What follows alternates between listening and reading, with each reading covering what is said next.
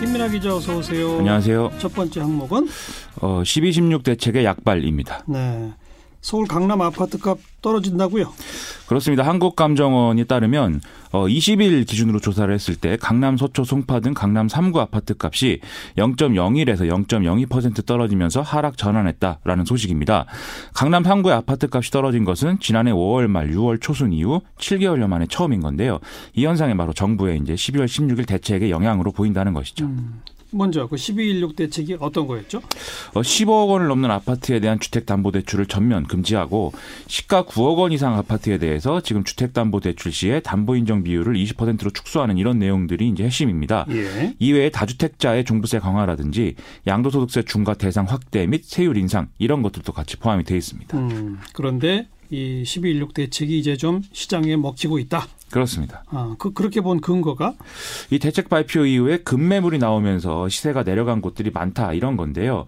이것은 양도소득세 중과 유예 기간 내에 아파트를 빨리 처분하려는 그런 시도로 보인다는 것입니다. 금년 6월까지가 그 유예 기간이라면서요? 그렇습니다. 예. 그리고 지금 강력한 대출 규제가 적용되는 그런 경우에는 앞으로 거래가 쉽지 않게 된다 이런 판단 또한 깔려 있다는 것인데요. 음. 즉 대출 규제와 보유세 강화 등의 요인이 가격 상승이라든지 이런 기대감을 낮추고 또 세금 부담을 키운다 이런 불안감을 높이면서 이제 이런 현상이 일어난다라고 볼 수가 있다는 겁니다. 예. 이 강남 3구를 제외하고도 서울 전체를 보면 아파트 가격은 지난주 대비 0.03% 올랐는데요. 이것은 5주 연속 오름폭이 이제 둔화하고 있는 그런 현상이거든요.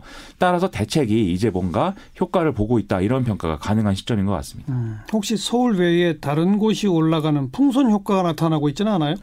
이게 규제 지역으로 지금 묶여 있지 않은 뭐 경기도 수원이나 용인 뭐 이런 수도권 지역이나 또는 대전이나 세종 같은 일부 지방 도시의 경우에 좀 풍선 효과가 나타나고 있다 이런 평가가 계속 나오고 있는 게 사실이고요. 예. 또 이런 지역 일부 지역에는 이제 교통 인프라 확충이라든지 이런 또 호재가 있기 때문에 이걸 계기로 해서도 지금 집값이 오르는 현상이 일부 나타나고 있습니다. 음. 다만 전반적으로 올해의 집값은 떨어지는 추세가 이어질 것이다 이렇게 예상이 된다고 하는데요. 네. 한국감정원이 어제 전망한 바에 따르면 올해 전국 집값은 0.9%, 전세값은 0.4%가 떨어 질 것이라고 하고 있습니다.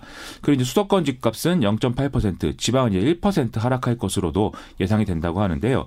이 역시 이제 12, 16 대책의 효과로 인해서 고가 주택 가격 상승 움직임이 둔화되고 그리고 앞서 말씀드린 대출 규제와 보유세 강화 등으로 매수 심리가 앞으로도 위축될 것으로 예상되기 때문인 겁니다. 음, 부동산 정책 더 계속 뭐 유지하겠다 이런 발표가 계속 이어지고 있죠. 그렇습니다. 이호승 청와대 경제수석이 최근 방송에 출연해서 과도하게 가격이 오른 부동산은 하향 안정화가 필요하다면서 지금 어떤 이런 이 부동산 정책의 유지의 필요성을 거론하기도 했는데요. 예. 여기에 더해서 서울시와 함께 서울 도심 지역 공급 확대 방안 이런 것도 검토하고 있다면서 조만간 이를 발표할 수 있을 것이다라고도 얘기를 했습니다. 그리고 지금 공급 대책뿐만이 아니라 이 부동산 대책에는 다양한 맥락이 또 작용하는 그런 것인 만큼 앞으로 넓은 시야 에서 보완 대책을 또 우리 사회가 논의해야 될 필요도 있다. 이런 말씀도 같이 드리고 싶습니다. 어떤 보완 대책이 필요할까요? 지금 계속 이런 여러 가지 이 대책에 대해서 꼭 나오는 얘기가 실수요자들의 어떤 피해가 없도록 해야 된다. 이런 지적이 이제 있는 거거든요. 그렇죠. 지금 정부의 부동산 대책은 이런 지적이 있기 때문에 이른바 투기 세력을 좀 옥죄고 뭔가 이렇게 이득을 제한하는 것에 초점이 맞춰져 있다. 이렇게 음. 평가를 할 수가 있습니다.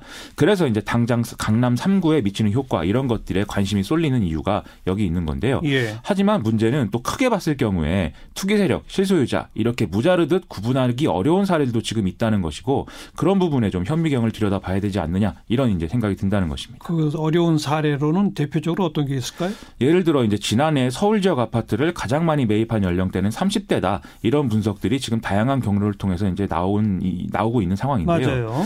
이것은 이제 자금 동원력이 있는 계층의 젊은 세대들이 사실 전월세 거주를 해도 이제 무리가 없는 상황이었음에도 불구하고 가격 상승 기대감이 든지 이런 것을 통해서 무리해서 이제 아파트를 구매했을 가능성 이런 것들을 가리키고 있는 것이죠. 예. 그래서 이런 경우에는 앞으로 부동산 정책의 효과에 따라서 일부 이제 선의의 피해자도 발생할 가능성이 있는 것도 사실입니다. 그런데 물론 이제 자본주의 사회에서 자기 선택에 대한 또 책임을 져야 하는 것은 또 부정할 수 없는 또 사실인 거죠.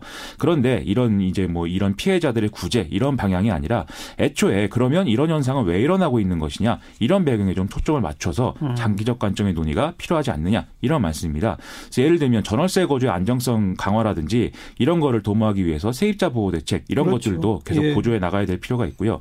아울러서는 뭐 교통 및 교육 인프라든 교육 인프라라든지 이런 것들을 충분히 확충하는 노력들이 같이 필요한 것 같습니다. 네.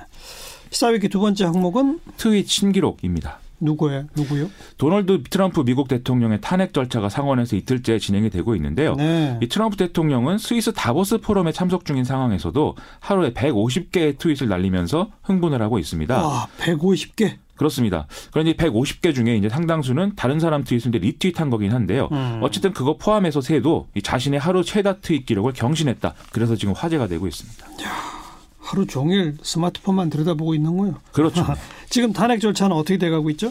상원에서의 탄핵 심판은 민주당의 이제 탄핵 소추위원단이 일종의 이제 검사 역할을 하면서 탄핵의 이유와 필요성 등을 이제 변론을 하면 트럼프 대통령 측이 방어를 하는 이런 형식으로 진행이 됩니다. 예. 현지 시간 21일에는 탄핵 심리 진행을 위한 규칙 및 증거 채택 문제를 놓고 좀 설전이 이어졌고요.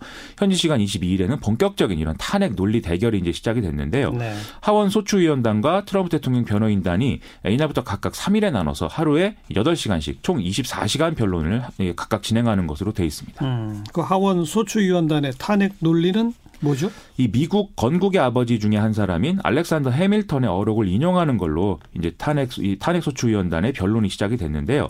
당시 해밀턴은 국익보다 사익을 우선하는 대통령이 생겨날 수 있다 이런 점에서 이제 좀 보호 장치가 필요하다 이렇게 얘기를 했다는 겁니다. 그래서 당시에 이제 미국의 건국의 아버지들이 논의를 해서 이런 것들에 대한 보호 장치로 탄핵 절차를 규정해 놨다는 건데요. 트럼프 대통령이 우크라이나 스캔들 등에서 바로 이런 모습을 보여줬던 거고 그렇기 때문에 탄핵은 불가피하다 이런 논리입니다. 네. 거기에 대한 트럼프 대통령 쪽의 방어 논리는요? 트럼프 대통령 측은 대부분의 의혹은 사실 무근이고 또 절차적으로 봐도 트럼프 대통령이 잘못한 것은 없다 이렇게 맞서고 있습니다.